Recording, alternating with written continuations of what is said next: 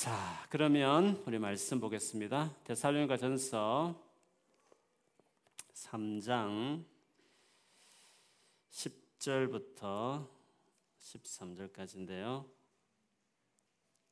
제가 한번 읽어 볼게요. 성경 있는 분들 성경 보시고 또 화면도 보시고 하시면 좋겠습니다. 제가 읽겠습니다. 하나님이 아, 주야로 심히 간구함은 너희 얼굴을 보고 너희 믿음이 부족한 것을 보충하게 하려 함이라. 하나님 우리 아버지와 우리 주 예수는 우리 길을 너희에게로 갈 수 있게 하시오며 또 주께서 우리가 너희를 사랑한 것 같이 너희도 피차간과 모든 사람에 대한 사랑이 더욱 많아 넘치게 하사 너희 마음을 굳건하게 하시고 우리 주 예수께서 그의 모든 성도와 함께 강림하실 때에 하나님 우리 아버지 앞에서 거룩함에 흠이 없게 하시기를 원하노라. 아멘. 우리 앞대전으로 또 집에 계시면 혼자 일지라도 자기 자신을 향해서 선포하듯이 우리 같이 한번 믿음을 선포하겠습니다. 올해는 버티지 않고 기도로 돌파할 것입니다. 오늘은 버티지 않고 기도로 돌파할 것입니다. 아멘. 여러분 우리가 결혼해서 만일에 아이를 어, 임신하거나 낳게 되면 부모님들의 익사이팅한 고민 중에 하나는 아이 이름을 어떻게 지을까 이런 어, 생각들을 하게 됩니다. 어, 제가 그 이름을 지은 부모님들 중에 어, 흔치 않는 일인데 그 이런 경우가 한번 있었던 적이 있었습니다. 저희 교회 계시다가 한국 돌아가신 집사님이신데 우리 교회에서 진짜 모두가 이렇게 선망의 대상인 자매를 드디어 이렇게 그 자매와 결혼해서 가정을 이루고 딸을 낳게 되었는데 그 딸의 이름을 어, 자기 아내 이름으로 똑같이 짓더라고요. 외국에는 그런 경우가 있다 그러지만 한국 정서상 어, 자기 아내 이름을 똑같이 그 딸에게 짓는 것은 흔치 않는 일이잖아요. 어, 진짜 아내를 사랑하는 것보다 이런 생각을 많이 했습니다. 데살로니가라는 이 도시는요, BC 예수님 출생하기 전 한 300년 전에 315년에 마게도니아 왕 카산드로스라는 왕이 이 성을 지었습니다. 그리고 그 성 이름을 부인 이름 데살로니가 이름을 부인 이름대로 이 성을 짓게 되죠. 그리고 마게도냐의 수도였습니다. 지금도 전체 다 통틀어서 물론 성경에는 뭐 그 당시로 마게도냐, 아가야 이렇게 나눠졌지만 지금 이제 그리스 전체로 이렇게 통일돼서 볼 때 그리스의 아테네 다음으로 큰 도시가 데살로니가 도시고 항구 도시입니다. 로마에서 동방을 갈 때 반드시 거쳐가는 그 도로상에 있는 중요한 행정 도시이기도 했죠. 어, 그러다 보니까 유대인들도 많이 살고 또 여러 가지로 정치적인 도시이기도 했습니다. 그 지역에 이제 바울이 어, 들어가서 이제 복음을 전해서 교회를 개척했습니다. 사도행전 기록상에 보면 새 안식일, 안식일 세 번, 뭐 3주겠죠. 새 안식일에 해당에 들어서 복음을 전했는데 거기 모인 유대인들과 유대인은 아니지만 유대교에 관심이 많았던 이방, 소위 말하면 하나님을 경외하는 이방인들이 그 해당에서 바울의 설교를 듣고 많은 사람이 회심을 하게 됩니다. 그리고 얼마인지 모르겠지만 많은 학자들이 말하기는 한 몇 달을 머물렀을 거다. 3주 해당에 들어갔지만 반대가 있어서 더 이상 전하지 못했어도 그 이어서 계속 복음을 전하고 해서 몇 달간 그 데살로니가에서 이제 복음을 전해서 교회가 이제 세워지게 된 거죠. 그러나 거기에 유대인들이 당연히 중요한 도시니까 유대인들은 항상 중요한 도시에 많이 살잖아요. 그래서 그들이 이제 바울이 그렇게 복음을 전해서 해당에 있던 많은 사람들이 어 이렇게 예수 믿은 일 나타나니까 시기하고 막 질투하고 화가 나서 바울을 아주 심하게 박해하는 어느 날 갑작스럽게 바울을 죽이려고 폭통을 이렇게 달라드는데 바울이 그 소식을 듣고 급하게 부득이하게 피하게 되죠. 그 제대로 이제 골로세 아 데살로니가 교회하고 인사도 하지 못하고 도망을 가게 되는 그런 일이 발생하게 됩니다. 그 이후에 이제 유대인들이 그냥 두지 않죠. 바울에 대한 수많은 루머를 만들어내죠. 또 떠돌아다니는 강연자처럼 돈 때문에 왔었다 뭐부터 시작해서 어, 그리고 너희들을 사랑했으면 그냥 도망치겠냐부터 시작해서 어, 그 바울에 대한 여러 가지 아주 나쁜 소문들을 많이 퍼뜨립니다. 그래서 바울이 이제 그것에 대한 일종의 자기 변호 같은 내가 너희 가운데 어떻게 사역을 했고 너희를 내가 얼마나 순수하게 사역했는지 얼마나 사랑하는지 얼마나 가고 싶 가기 위해서 노력했는지 하는 일종의 자기 변호에 대해서 오해죠 일종의 바울에 대해 오해하면 바울의 복음도 오해할 수 있으니까 그런 바울의 개인적인 변호에 대한 이야기를 하시고 그 다음에 급하게 나왔기 때문에 제대로 이렇게 중요한 그리스도의 삶에 대한 가르침을 충분히 전하지 못했기 때문에 그것을 좀 마저 전하기 위한 겉면의 목적으로 대사로니 전설을 사실 기록했습니다. 그래서 1장부터 3장까지는 조금 전에 말한 바울의 자기 변호에 관련된 어떤 내용을 적었고 4, 5장은 이제 겉면과 관련되어 있는 말씀이 아, 이루고 있습니다. 근데 오늘 본문은 딱 이 중간에 있는 내용이고 그것이 다름 아닌 기도로 이루어져 있습니다. 근데 기도의 내용을 쭉 보면 지금까지 했던 바울의 내용을 담고 있을 뿐만 아니라 사장부터 할 겉면의 내용도 같이 담고 있습니다. 지금까지 했던 것은 가고 싶었다. 그리고 내가 너를 정말 사랑했다. 그것이었고 앞으로 할 겉면은 거룩하게 주님 오심을 준비하는 사람으로서 깨끗하게 바르게 살아야 된다. 거룩함에 대한 이야기를 하게 되는데 그래서 오늘 기도해 보면 가기 원하는 간절한 그들이 갈 수 있기를 구하고 내가 너희를 사랑한 것처럼 그런 사랑 있는 공동체가 되기를 바라고 그래서 주님 오실 때 거룩한 사람으로 세워지기를 바란다 이런 내용을 담았습니다. 어떻게 보면 데살로니가 전서에 중요한 바울이 하고 싶었던 그 내용을 기도로 담았다는 것은 기도가 우리의 삶의 제일 중요한 삶의 내용을 정말 우리가 그렇게 살아가기를 바라는 삶의 부분을 이루는 것이 기도다. 그것이 평소에 바울의 생각이었기 때문에 바울이 지금 대사로 교회에 하는 중요한 내용을 기도로 다 담았다는 것은 기도가 우리의 삶에 얼마나 중요한가 하는 것입니다. 우리의 삶에 꼭 필요한 것들은 이루어지기를 행해지기를 바라는 일들은 반드시 기도로 성취되는 것이에요. 그래서 기도가 반드시 살아 있어야 되고 기도는 끊임없이 이루어져야 되고 또 기도로 그것들을 뚫고 지나가 이루어야 된다. 라는 것을 역시 알 수 있습니다. 바울이 먼저는 그들을 간절히 방문하기를 바란다라는 것을 앞에도 여러 차례 말했지만 오늘 본문 기도 앞에 보면 10절에 주야로 심히 주야로 밤낮으로 그리고 심히 이 두 단어를 연거포 하면서 기도했다, 강구했다고 말했습니다. 밤낮으로 심히, 심이란 원어에도 보도 아주 간절한 의미를 담고 있는 단어거든요. 그렇게 기도한 내용이 너희 얼굴을 보고 너희 믿음이 부족한 것을 보충하게 하려 합니다. 그렇게 말했습니다. 이런 간절하게 만나기를 바랬다 하는 것은 대소령 전서 오늘 본문 읽기 전 2장에 17, 18절에서 이런 언급을 한 적이 있습니다. 형제들아 우리가 잠시 너희를 떠난 것은 얼굴이요 마음은 아니니 너희 얼굴 보기를 열정으로 더욱 힘썼노라. 그러므로 나 바울은 한 번, 두 번 너희에게 가고자 하였으나 사탄이 우리를 막았도다. 아, 잘못된 루머에 대한 오해를 풀어내면서 얼마나 내가 도망친 게 아니라 정말 가고 싶었다는 것이죠. 그리고 지금 이것도 그 표현대로 그거를 밤낮을 심히 강구했다 할 만큼 그들을 얼마나 사랑했는가 하는 것을 이렇게 표현했습니다.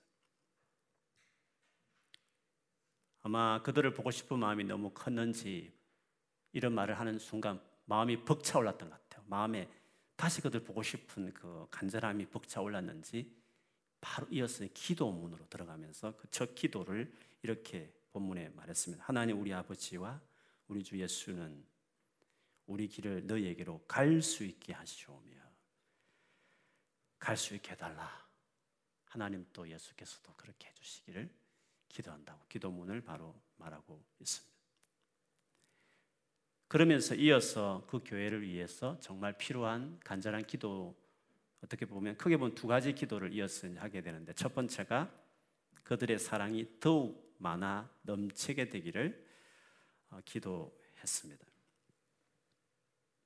주께서 우리가 너희를 사랑한 것 같이 너희도 피차간과 모든 사람에 대한 사랑이 더욱 많아 넘치게 하사 그들의 사랑이 넘치기 많아 넘치게 사랑의 많음도 이렇게 강조를 해서 많이 넘치게 되어지기를 어, 기도했습니다. 근데 사실 데살로니 교회를 위한 기도에서 이게 제일 중요합니다. 이것이 그 다음을 끌어오는 결과물들과 같기 때문에 이게 제일 중요합니다.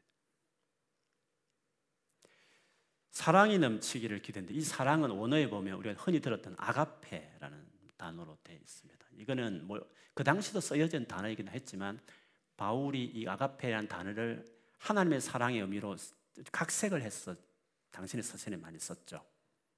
그러니까 일상적으로 우리가 말하는 건 착하게 사는 것, 잘해주는 정도가 아니라 일반적으로 우리 사람 사이 이루어지는 그런 사랑 정도가 아니라 하나님의 이해할 수 없는 사랑을 표현할 때 이 아가페라는 그 당시에 흔히 쓰이는 단어는 아니었지만 좀 더 의미를 넣어서 하나님의 사랑을 표현하는 단어로 이 앞에 단어를 썼습니다. 그러니까 예수를 믿은 이후에 새롭게 시작되는 사랑이다 이렇게 말할 수 있습니다. 어떤 점에서 새로울까요? 내게 잘해주는 사람만 또 너무 불쌍하니까 홈리스처럼 불쌍하니까 마음이 좀 이렇게 찡하니까 좀 해주는 근도의 사랑이 아니라 사랑할 수 없는 사랑이 안 되는 미운 그런 대상의 일까지 사랑하는 사랑을 그걸 아가페 이렇게 성경에 말하는 것입니다. 하나님이 실제로 그렇게 하셨지 않습니까? 하나님 우리를 하나님의 사랑은 일반적인 우리가 흔히 말하던 그 사랑과 좀 다른다는 점. 예수 믿은 이후에 새롭게 시작된 사랑. 예수 믿은 사람만이 가능한 사랑. 그것을 이야기하는 것입니다. 근데 대살로니 교회는 예수를 믿고 난 이후에 이 사랑이 시작된 교회였습니다. 그래서 대사령전서 4장 9절에도 형제 사랑에 관하여 너희에게 쓸 것이 없으면 너희들 자신이 하나님의 가르치심을 받아 서로 사랑하며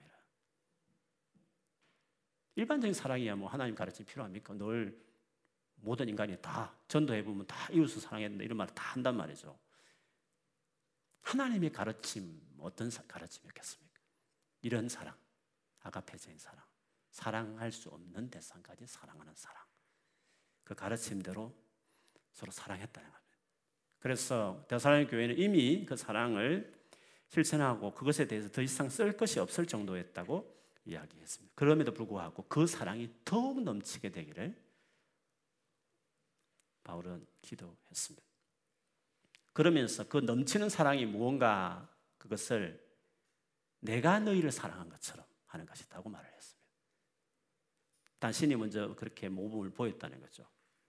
내가 너희를 사랑한 것처럼 사랑하라고 그런 정도 사랑이 넘치기를 원했습니다. 바울이 그들을 어떻게 사랑했는가? 그건 이미 대사로전서 사실 앞에서 이미 바울이 말했습니다. 2장에 아비처럼 유모 어미처럼 그것을 2장 8절에 잘 정리했습니다. 우리가 이같이 너희를 사모하여 하나님의 복음뿐만 아니라 우리의 목숨까지도 너희에게 주기를 기뻐하면 너희가 우리의 사랑하는 자 됩니다. 그 정도로 사랑했다. 지금도 너희들이 충분히 사랑하지만 그 사랑이 더 많아지고 더 넘치게 되기를 어, 구했습니다. 여러분 그렇게 돼야 됩니다. 사랑은 더 많아질 수 있습니다. 넘칠 수 있습니다. 이 기도가 필요한 겁니다.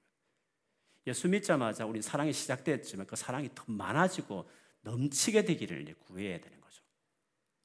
지금 내가 사랑하지 못한다 해서 나는 앞으로 사랑하지 못할 것이라 생각하면 안 됩니다. 우리는 예수 믿는 사람들은 우리가 주어질 생명은 앞으로 더 많이 넘치게 사랑할 수 있는 사랑, 생명이기 때문에 될 수 있습니다. 그래서 기대해야 되고 기도해야 하는 거죠. 그래서 바울은 더 많이 사랑하는 입장에 있는 바울이 어느 정도 사랑하고 있는 교회였지만 더 넘치는 사랑이 되기를 구하고 있는 것입니다. 그래서 우리가 그리스도인의 삶에 있어서 중요한 원리를 여기서 우리가 이야기해 주는데요.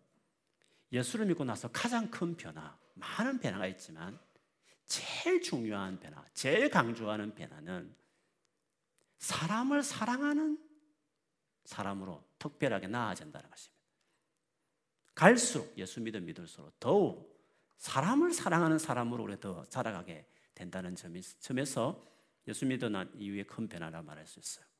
그래서 믿음은 예수에 대한 믿음은 그 믿음이 깊어가면 깊어갈수록 더욱 사람을 사랑하는 사람으로 나아가게 되죠. 그래서 갈라디아서 5장 6절에 보면 그리스도 예수 안에는 할례를 받거나 안 받는 것이 문제가 되는 것이 아닙니다. 가장 중요한 것은 믿음이 사랑을 통하여 일하는 것입니다. 믿음이 사랑을 통하여 일한다. 영어 성경에는 faith expressing itself through love 사랑을 통하여 사랑 그, 그 자체를 expressing 드러낸다고 말했습니다. 믿음이라는 것은 내가 예수를 믿는다, 진짜 믿는다는 거지. 결국 expressing 드러나는 보여지는 것으로는 사랑으로 그게 나타나게 된다는 거죠. 예수를 믿으면 더 믿으면 더 믿음이 더 깊어가면 그 믿음의 이, 이 셀프, 그 믿음 자체가 어떻게 표현되느냐 하면 사랑을 통해서 표현된다는 거죠. 그래서 예수를 믿는 믿음은 결국 우리로 사랑으로 표현되도록 나아가게 된다는 점에서 예수 믿고 나서 가장 큰 변화는 더욱 사랑하는 사람이 된다. 지금 내가 사랑하기 힘들지만 믿음이 더 깊어가면 그것까지도 사랑할 수 있는 사람이 되게 하는 것이 믿음이다. 내 노력이 아니라 예수에 대한 믿음이 관계 맺은 그 예수께서 나를 그렇게 할 수 있는 사람으로 만들어 주신다. 그게 우리 믿음이 가진 놀라운 능력이라고 말할 수 있습니다. 그래서 예수께서도 내 제자의 참된 표지가 뭐라 했습니까? 많은 기적을 일으킨 게 내 제자의 사인이라고 했느냐? 물론 그것도 될 수 있겠지만 요한복음 13장 34절 35절에 예수님이 하나도 새로운 걸 주지 않으셨습니다. 다 옛날에 있는 것들을 진짜 지켜내는 지켜낼 수 있는 새 존재로 만들었다는 걸 강조하셨지만 굳이 새로운 계명을 하나 주셨다고 하시면서 딱 하나 말씀하셨죠. 내가 너희를 사랑한 것처럼 너희도 서로 사랑하라. 예수님 우리를 어떻게 사랑했습니까? 사랑할 만하니까 사랑한 게 아니라 사랑할 수 없지만 원수처럼 주님 앞에 원수처럼 그렇게 행동할 때도 어, 제대로 도리도 잘 못하는 연약해서 경건하게 않은 그렇게 도리를 해야 되는데 마땅히 그 위치면 그 도리를 해야 되는데 불구하고 그렇게 하나님 앞에 마땅히 해야 될 경건한 삶을 살지 않을 때에도 그냥 이해 정도가 아니라 그냥 이해하고 넘어가지 정도가 아니라 자기 목숨을 내줄 정도로 사랑하신 내가 너희를 사랑한 것처럼 이 사랑은 세상의 사랑이 아니잖아요. 그렇게 사랑할 때 내 제자다. 사람들이 이 사람 안 믿는 사람들이 세상 모든 사람들이 예수님의 제자라고 인정을 해줄 때 제자로 알아주는 사람은 사랑에 확연한 차이가 나야 된다는 것을 예수님 성수로 딱 유일한 세 계명이라 말씀하시면서 그 말씀을 이로써 모든 사람이 너희가 내 제자인 줄 알리라고 말했습니다. 제사령과 성도들이 예수를 믿은 이후에 이 사랑이 시작되었습니다. 더 사랑이 많아지기를 바울이 그래서 구했죠. 그 많아지는 사랑을 너희가 피차간에 사랑하기를 성도들끼리 사랑하기를 그것으로 머물지 않고 더 나아가서 모든 사람, 즉 믿지 않은 사람들까지 더 나아가 핍박하고 박해하는 유대 그 인들이 핍박하는 그들까지도 사랑하기까지 나아가라고 그 정도로 사랑이 많아 넘치기를 말을 했습니다.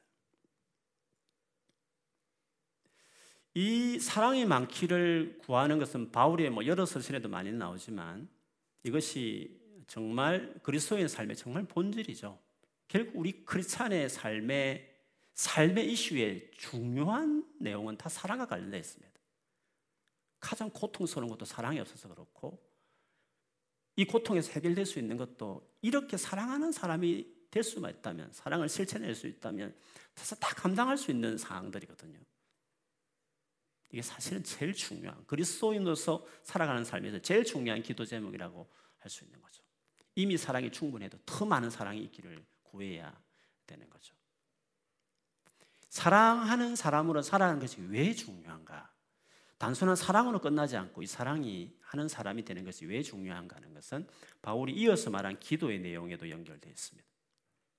사랑이 더욱 많아, 많아 넘치게 하사 13절 너희 마음을 굳건하게 하시고 뭐 NIV 성경은 이거 딱 잘라서 매일 매일 이렇게 강구로 끊었지만 ESV라고 어떻게 보면 현대적으로 현대 새로 번역된 중에 킹 제임스 다음으로 킹 제임스는 너무 인위적으로 원문을 이렇게 번역한 감이 있다 해서 좀 영어식 표현을 살리면서도 원에 충실한 그 번역이 ESV라고 그러는데 ESV 버전에 보면 이것을 소다스로 시작합니다. 그러니까 사랑이 넘치게 되면 소다 그래서 이런 식이죠. 또 어떤 신학자는 그 원문에 맞게끔 어, 이 13절 시작을 so as to 이렇게 표현했습니다. 뭐 뭐를 위해서 in order to 같이 뭐를 위해서 이런 뜻이죠. 그러니까 사랑이 넘치게 해야 될 이유가 뭐냐는 거죠. 바로 13절을 위해서라는 거죠. 그러니까 사랑이 넘치게 될 때, 더 사랑하는 사람이 되게 될 때 어떤 일들이 일어나냐 하는 거죠. 너희 마음을 굳건하게 된다 말씀하셨습니다. 성경의 마음이라는 것은 어, 보여지는 나도 있지만 사실 보여지지 않, 않지만 내 내면이 진짜 나이지 않습니까? 보여지는 것들은 다 내면에 있는 것들이 드러나는 결과물들이 따라오는 것들이잖아요. 진짜 나는 나의 내면이거든요. 예를 들면 모티베이션, 나의 진짜 강한 동기, 마음의 열정 뭐 이런 거 있지 않습니까? 그리고 생각들, 막 내가 뭔가를 집요하게 생각하고 있는 것들, 그리고 뭔가 내가 결정하고 행동하는 의지적인 것들 있지 않습니까? 이 모든 것을 간장하는 센터가 마음이거든요. 그러니까 마음이라는 것은 맹실공이 우리 자신의 진짜 나 자신을 어, 갖고 있는 이렇게 품고 있는 영역이 마음이라고 말할 수 있는 거죠. 그 마음이 굳건하게 된다는 거예요. 굳건하게. 이거는 내 자신이 건강해지는 거예요. 내 내면이 단단해지는 거거든요. 단단해지는 거죠. 내가 강건해지는 거죠. 속 내면이 아니 속이 꽉 찬 사람이 된다는 거죠. 어떻게? 사랑 안에서 사랑 안에서 내 마음이 굳건하게 된다. 그렇게 할 수 있습니다. 사랑은 사, 사랑은 많은 사람의 마음을 굳건하게 합니다. 돈으로 뭐 좋은 서비스로 피지컬하게 신나게 재밌게 할 수 있지만 마음을 강하게 하는 건 좀 다른 거거든요. 마음이 강하게 세워지기 위해서는 그 많은 사랑을 받는 사람이 필요하거든요. 많은 사랑을 받아야 이 내면이 강한 사람이 여간의 것에도 상처 별로 안 받고 또 툴툴툴 털어내고 또또 어, 새로운 어떤 어떤 불안한 여러 가지 좀 그런 상황 가운데서도 탁 담대하게 컨피던트하게 대면할 수 있는 그런 용기도 생기고 그렇게 되는 거죠. 내면이 강해야 강건해야 그런 의연한 태도들이 이제 있을 수 있는 겁니다. 그래서 이 대화를 해보거나 인간관계를 맺어볼 때 자신감이 넘치는 사람들을 보면 다 특징들이 어릴 때부터 사랑을 많이 받는 사람들이 자신감이 있어요. 대화도 탁 잘하고 자, 자존감이 높다 그래야 되나요? 사랑을 많이 받은 사람일수록 그 자존감이 높고 자신감이 넘죠. 제가 오늘 기쁜 일이 하나 있었습니다. 우리 학교 우리 여준이 선생님하고 어, 화상으로 이제 parents meeting이라는 게 꼭 있습니다. 영국에는 언제나 있습니다. 10분 짧았지만 이제 선생님하고 이제 대화를 하는데 여준이에 대해서 이런저런 이야기를 하면서 아, 여준이가 자신감 있는 아이다 이런 말씀을 해주시더라고요. 원래 영어도 잘 못하고 또 여준이 성격을 제가 보니까 되게 세심한 성격이에요. 새로운 것이 관심 많은데 그걸 try 하는 것을 되게 머뭇거리는 아이거든요. 이렇게. 그래서 아우 사내 아이가 말이야 좀 터프하게 해야 되는데 저렇게 어떻게 터프하게 키우지 이런 생각을 하는데 근데 의외로 선생님이 어, 영어도 잘 못하고 그러면서도 자신 있어 하고 친구도 잘 어울리고 막 이렇게 우물쭈물하지도 않고 그렇다는 거예요. 그걸 보면서 아, 참 그래도 막내라고 해서 부모님과 또 형과 누나들의 사랑을 많이 받아서 자신감이 생기는 것보다 이런 생각을 많이 했습니다. 사랑을 많이 받았을 때 여러 가지 상황과 자신감 있는 거죠. 내면이 다 안정이 돼 있고 뭔가 충분한 뭔가 이렇게 자신이 뭐 내보일 수 있는 뭔가 할 수 있는 것이 있다는 점에 사랑은 우리의 마음을 굳건하게 한다 하는 거죠. 그래서 사람을 건강하게 자라는 데 있어서 가장 필요한 것은 사랑이라고 말할 수 있습니다.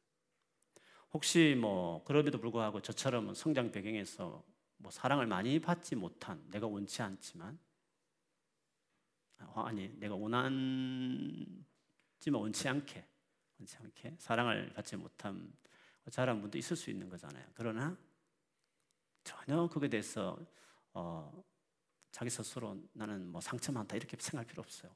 하나님의 사랑을 알면 하나님의 사랑은 어느 사랑과 비교할 수 때문에 충분할 만큼 우리를 강하게 할 수 있습니다.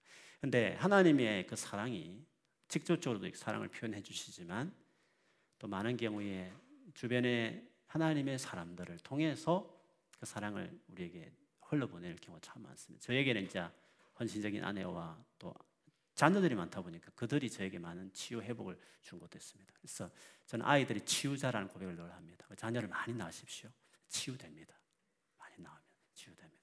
좀 몸은 힘들지 모르겠지만 여러 가지 스트레스 받겠지만 그와 비교할 수 없는 내면을 이렇게 치유하는 그 아이가 생명이 주는 그 말할 수 없는 그, 그 내면을 갖고 있는 은혜가 있죠.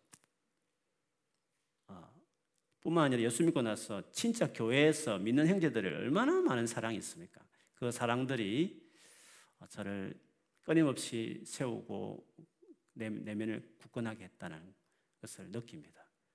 그래서 바울은 대선의 교회를 향해서 이미도 사랑이 충분하지만 더 충만해서 그 사랑의 사랑이 마치 식물이 자라기 위해서 필요한 토양 같이 그 교회에 사랑이 넘쳐서 너희 모두가 마음이 이렇게 굳건하게 되어지기를 바울이 바라고 기도했던 것이었습니다. 그렇게 마음이 굳건하면 강하기 때문에 거룩하게 살 수 있는 겁니다. 거룩은요, 그게 용기 없이는 안 되는 겁니다. 죄 짓는 거는 약해서 죄를 짓는 거 아닙니까? 입장 곤란하니까 타협하는 거 아닙니까? 그래서 마음이 건강해야 그거 없어도 음, 그 손해 봐도 내 인생 괜찮다 할 자신감이 있어야 거룩하게 사는 것이거든요. 그래서 마음이 굳건해야 거룩하게 살아야 되는 건데 마음이 굳건하게 되면 이제 거룩하게 살 수 있는 거죠. 그래서 오늘 본문에 너희 마음을 굳건하게 하시고 우리 주 예수께서 그의 모든 성도들과 함께 강림하실 때 하나님 우리 아버지 앞에서 거룩함에 흠이 없게 하시기를 원하노라 라고 이야기를 했습니다. 결국 거룩은 사랑 안에서 이루어진 겁니다. 매질하고 겁주고 음?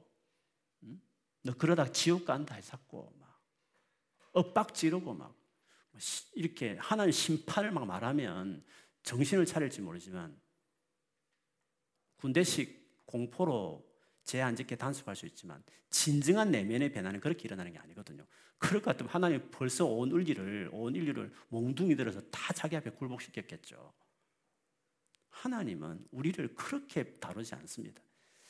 진정한 변화는 진 짜 마음 깊은 데 곳에서 강해지고 나타난 변화는 사랑으로 되는 것이에요. 그래서 사랑 안에 더 넘치는 사랑 안에서 마음이 굳건해지고 내면이 단단해지니까 과정이 있죠. 성장 과정이 있는 거죠. 시간이 필요하죠.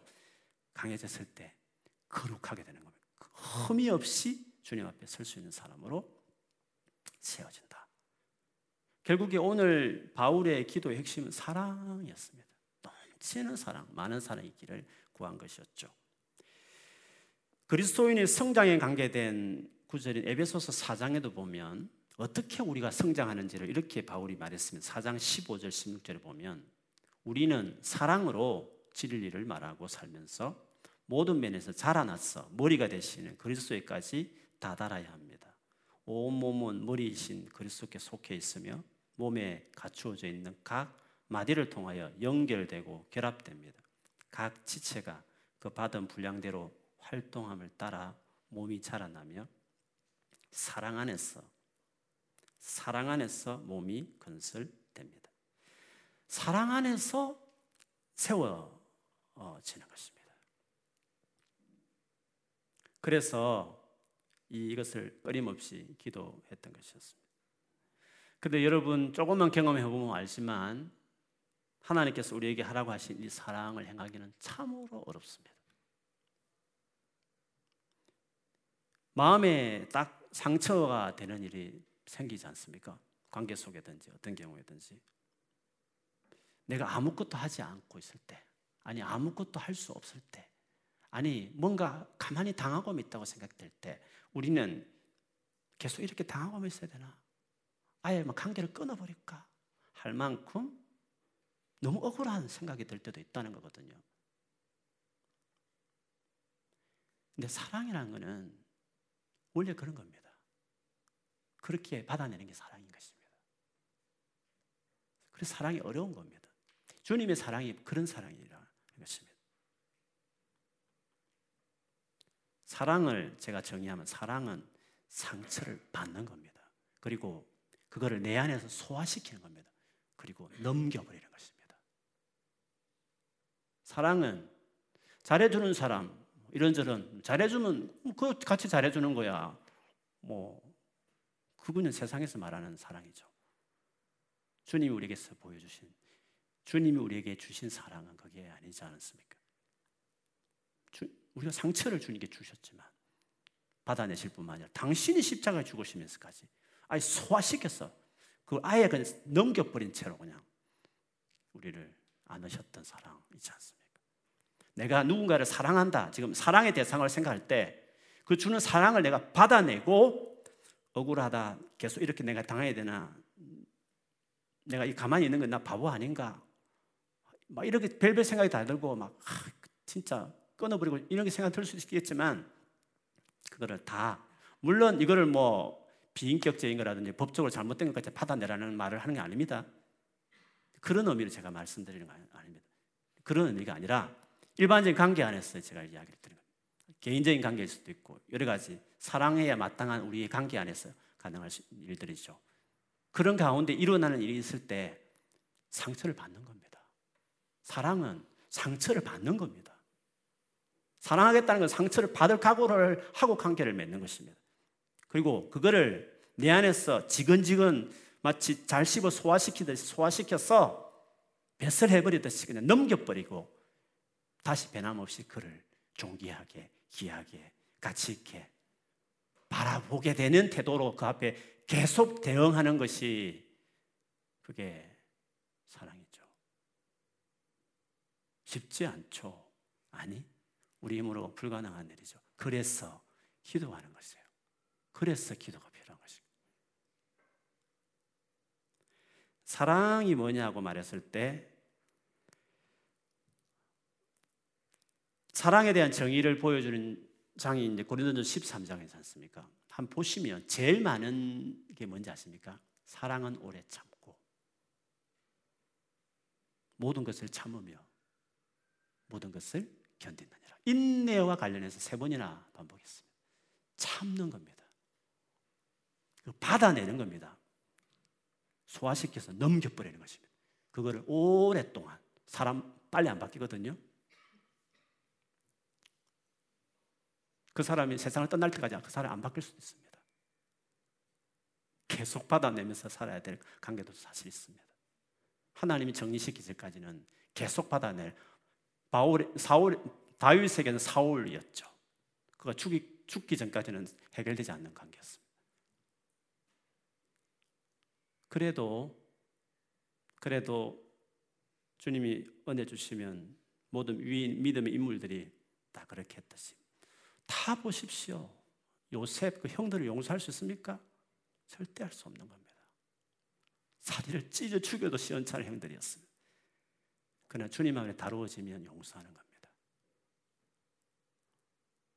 사랑은 용서하는 겁니다, 여러분. 감상적이지 않습니다. 사랑은 용서하는 겁니다. 옳고 그름을 따지기 시작하면 머리 복잡해지고 잠 못 이루는 도무지 잠잘 수 없습니다. 용서하기로 딱 결정할 때 다 해결되지. 그 전까지는 수없이 옳고 그름을 시비를 따지는 계산을 계속하는 겁니다. 그때 어떤 말을 했고 어떻게 나를 대했고 어떻게 저 사람이 되기를 바라고 앞으로 어떻게 이루어지면 좋겠고 별별 생각을 커다란 논문을 계속 수없이 만자 십만자 쓰고 앉아 있는 것입니다. 용서하기로 결정하면 딱 끝나는 겁니다. 주님 용서하겠습니다. 그러면 끝나는 것입니다. 용서하기 전까지는 끝나지 않습니다. 영원히 안 끝납니다. 죽을 때까지. 용서가 해결책입니다, 여러분, 관계에서는. 용서 말고 시시비비를 가려보십시오. 도무지 관계 회복되지 않습니다. 주님은 관계를 용서로 해결하라 했지, 옳고 그름으로 따져서 하라고 말씀하지 않았습니다. 하지 않으셨거든요. 오래 참고 시간이 필요합니다. 용서해도 그 사람 안 바뀔 수 있죠. 그리고 오래 참아야 오래 상처를 받아내면서 받아내면서 소화시키는 것도 필요한 것입니다. 모든 것을 참으며 모든 것을 견뎌. 이런 것을 물론 젊은 때는 많이 경험하지 못할 수도 있습니다. 여러분 그런 걸 경험할 때마다 이제야 비로소 내가 사랑을 배우는구나. 이제야 비로소 내가 사랑을 해야 될 필요하구나. 성경에서 말한 사랑이 지금 필요하구나. 이거를 생각해야 합니다. 예수님이 십자가 지시기까지 그 마지막 일주일 동안에 보였던 그 모습이 바로 그 모습이었습니다. 사랑이 무엇인지, 사랑한다는 것이 무엇인지를 보여주셨죠. 배신하는 제자들, 거짓 정인들로 동원된 불법 재판들, 폭력, 침뱉음, 머리 뒤집어 써서 머리를 두둑을 패고 모욕, 비방. 주님은 이 모든 것들을 다 받아냈습니다. 근데 예수님의 그 모습, 여러분 마지막 십자가 지식의 일주일 모습을 보면 예수님은 전혀 약자의 모습 아닙니다. 당당하게 그 모든 걸 받아냅니다. 그래서 여러분 그 사랑한다는 것은 위축되거나 눌리는 건 아닙니다. 무조건 받아낸다는 것이 위축되고 눌려 있는 것은 그건 아닙니다. 그러다 잘못하면 우울증이 빠져버릴 수 있거든요. 깊은 상처를 받으면 오래 가면 그렇게 될 수 있거든요. 사랑한다는 것은 받아낸 상처를 받아낸다는 건 위축되거나 그것에 눌려 있는 것을 이야기하는 게 아닙니다. 미움과 서러움으로 가득 차 있으면 눌려 있는 겁니다. 악을 선으로 그 악이 선으로 그 악을 선으로 이길 때까지 그렇게 해야 그게 극복해내는 거죠. 그거는 조금 전에 말했던 거죠. 반복적으로 용서하는 것입니다. 용서하기를 선포하고 여전히 그거 가치 있고 축복받아야 할 대상이라고 이야기하는 것입니다. 여러분 용서에 대해서 많은 오해를 하는데 용서는요 생각의 변화입니다. 그리고 의지적인 결단입니다. 이 용서해야 된다는 게 옳다고 생각, 옳, 옳, 옳은 거 아닙니까? 예수 믿는 사람이 용서해야 된다는 건 옳은 것 아닙니까? 하나님 우리를 용서하셨으니까. 생각으로 그걸 내가 내 생각이 동의하는 거 아닙니까? 정말 용서해야 된다 나는 예수 믿는 나는 하나님 용서하셨다시 그 생각이 생각으로 정리해야 되는 겁니다. 그 애가 어떻게 했고 저 사람이 어떻게 했고 이렇게 생각을 따지기 시작하면 이미 생각부터 용서가 안 되는 겁니다. 생각은 아예 용서해야 되겠다. 용서해야 된다. 용서하는 건 당연하다. 생각에서부터 딱 먼저 그 뭡니까? 주도권을 잡아야 되는 겁니다. 용서는 생각의 변화인 것입니다. 그리고 의지를 들여서 순종하는 겁니다. 의지를 들여서. 의지적인 것입니다. 그렇게 해서 감정이 따라온 거고, 그 다음에 따라 해결되는 것입니다. 용서는 감정적인 게 아니다. 사랑도 감정적인 것이 아니다. 생각을 하고 무엇이 옳고 그른지를 하나님의 말씀의 기준에서 생각을 바로 세우고 의지적으로 순종하는 것입니다. 그렇게 살기로. 그 말씀이 옳으니까. 공부하기 싫어도 옳으면 의지적으로 공부하듯이 책상에 엉덩이를 붙이고 공부를 하듯이 하나님 뜻이다 생각하고 옳다고 진짜 마음으로 동의되는 일이면 마음 감정은 안 따라도 그렇게 해야만 해결되는 겁니다. 그렇게 하기 전까지는 하나도 해결되지 않는 것입니다. 그 문제는 하나도 해결되지 않는 것입니다. 순종해야만 해결되는 것입니다. 그거는 어떻게 할 것인데 물어보면 해결책을 물어보면 없습니다. 아무 해결책 없습니다. 그 관계들은 관계 해결책은 생각으로 하나님 말씀이 옳다 생각하고 그리고 그렇게 살겠다 순종하고 결정하고 아, 주님 앞에 그렇게 살기로 결정하고 나아갈 때 그때 주께서 하시는 것입니다. 예수께서 십자가 집식이 일주일 전에 모습, 보였던 모습은 바로 그런 모습이셨습니다. 그런데 그 모습을 가장 가까이서 지켜봤던 그 십자가 처행을 집례했던 진행했던 백부장이 그 예수의 죽음을 보면서 이 사람은 진짜 하나님의 아들이다. 신앙 고백을 하지 않습니까? 제자들도 아니고 십자 처형을 시키는 지휘하는 백부장이 그 고백을 합니다. 도대체 예수님의 그 마지막 십자가 죽음에 심주기까지 그 관계에서 뭘 받기에 그 신앙 고백을 했을까? 남다른 사랑하는 모습. 어떻게 저렇게 저 수면의 모벨을 주는 상황 가운데서 저렇게 받아내고 죽으시나? 그걸 보면서 백부장이 가장 믿, 믿을 가능성이 없는 백부장이 거기서 회심하고 예수를 고백하는 걸 보면 사랑은 그런 겁니다. 맞는 겁니다. 받아내는 겁니다. 억울하게 생각할 필요 없이 원통하다 생각할 없이 내가 근데 당하고 있다고 생각하는 것이 아니라 그렇게 생각하면 그건 눌려 있는 거죠. 그러나 이게 옳다. 그렇게 살고 싶다. 하면서 적극적으로 그거를 행하면 예수님처럼 어연하게 그걸 받아내면서 뒤로 확 받아내고 소화시켜 넘기고 또 확 받아서 소화시켜 넘기고 하면서 그렇게 사랑하면서 나아가는 것이 그게 그 사랑이 놀라운 능력이 되는 것이죠.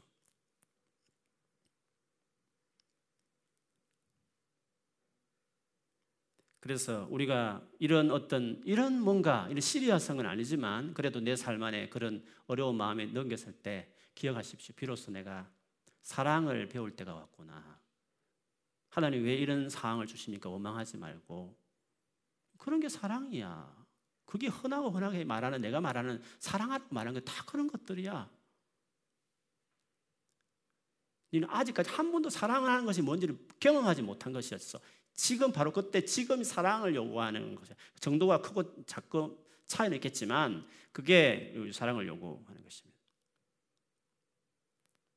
여러분 주님 일을 하려고 할 때는 반드시 이런 일이 너무 많습니다. 그 당시에는 이것이 힘들고 어렵지만 그러나 기도하고 잘 극복해내면 여러분이 그리 원하는 사랑하는 사람이 되는 겁니다. 그리고 주님의 사랑을 경험하게 주님의 인격이 우리 안에 이루어지는 것입니다. 사랑을 배우는 것은 마취 없이 이루어진 수술같이 고통스러운 것입니다. 그러나 잘 참으면 하여튼 말씀대로 내가 살겠다고 생각을 붙들고 어디로들 순종하기 시작하면 주님의 사랑이 여러분 안 이식되어지고 잘 적응되는 간 이식이 잘 돌아가는 듯이 그렇게 사, 사랑하는 사람으로 세워져 있는 것을 나중에 여러분이 발견합니다. 절대 허튼 상처받는 상같이 보이지만 강한 사랑을 실천할 상황이었으면 그렇게 해내시면 누구하고 비교할 수 없는 깊은 사랑을 가진 사람으로 아, 세워질 수 있는 사람이 되는 것입니다. 내 힘으로 안 됐죠. 그래서 예수께서 그 십자가 지시기 전에 겟세마네에서 치열하게 땀방울이 핏방울 되듯이 기도하시면서 그 사랑하기 위해서 그 받아내기 위해서 기도하시고 딱 그걸 극복한 다음에 당당하게 그 모든 걸 받아내시면서 이제 가시는 것이었습니다. 바울도 그 정도까지 되어지기를 그 정도는 풍성한 사랑이 되기를 골로새 어, 고린 데살로니 교회를 위해서 기도했습니다. 우리도 그래서 이런 기도가 중요한 겁니다. 앞으로 사랑의 아들들이 너무 많으니까 사랑할 수 없어서 너무 힘든 일이 내 인생이 너무 어려우니까 사랑하기 전까지는 계속 어렵습니다. 내 인생 재미없습니다. 행복하지 않습니다. 사랑하지 않으면 행복할 수 없는 것입니다. 상대가 바뀌지 않는 이상은 내가 사랑하는 사람을 훑어내고 그냥 소화시켜 볼 수밖에 없는 것입니다. 하나님 허락하셨으면 사랑하게 하실 것입니다. 힘든 일이면 더 큰 사랑을 배울 수 있는 사람을 우리에게 도와주실 것입니다. 여러분 사랑을 그런 상황을 마냥 어렵게 생각하지 말고 하나님 앞에 기도하십시오. 그리고 하나하나 극복해 가십시오. 그러면 정말 주의 사람, 그게 주님의 사람이 되는 겁니다. 대단하면 체험을 많이 한다고 주의 사람이 되는 게 아니라 가장 본질적인 이 사랑의 이 과정들을 순종하며 나갈 때 진짜 주님의 사람이 되는 것입니다. 그렇게 하시면 주님이 일을 맡깁니다. 그리고 주님의 양떼들을 맡깁니다. 왜? 양떼들은 다 상처받은 사람들입니다. 상처 주는 사람들입니다. 주의 일을 하겠다는 것은 상처 주는 사람을 받아내는 겁니다. 그걸 못하면 그 정도 내 마음이 굳건하지 못하면 주의 일 못합니다. 또 상처 주면 싸우다가 일 다 그르칩니다. 그래서 크고 작은 그는 있을 때마다 주님 왜 이렇게 날 힘들게 하느냐 하지 마시고 주님 앞에서 오늘 바울처럼 예수님처럼 턱에 기도하시면 주님이 도와주실 것입니다. 그래서 승리하게 해주실 것입니다. 어렵지만 극복한 힘이 클, 시간이 더 크면 클수록 더 강한 주님의 사람으로 세워질 것입니다. 우리 모두가 그런 사람이 되어야 될 줄 믿습니다. 우리는 그래서 정말 놀라운 은혜를 받은 놀라운 은혜가 부어지는 그런 후원하는 주 예수께서 계시는 것입니다. 성령께서 도와주신 그 성령 열매가 사랑 아닙니까? 성령 능력이 필요한 것입니다. 오늘 이 밤에도 여러분 그런 관계들이 혹시 있다면 아니 앞으로 그런 일 만날 때마다 이렇게 기도하셔서 정말 사랑으로 어, 이렇게 주님 모두 어려움 극복해내면서 많은 사람을 살려내는 구원해내는 그런 여러분 되시기를 주의 이름으로 축원합니다. 아멘.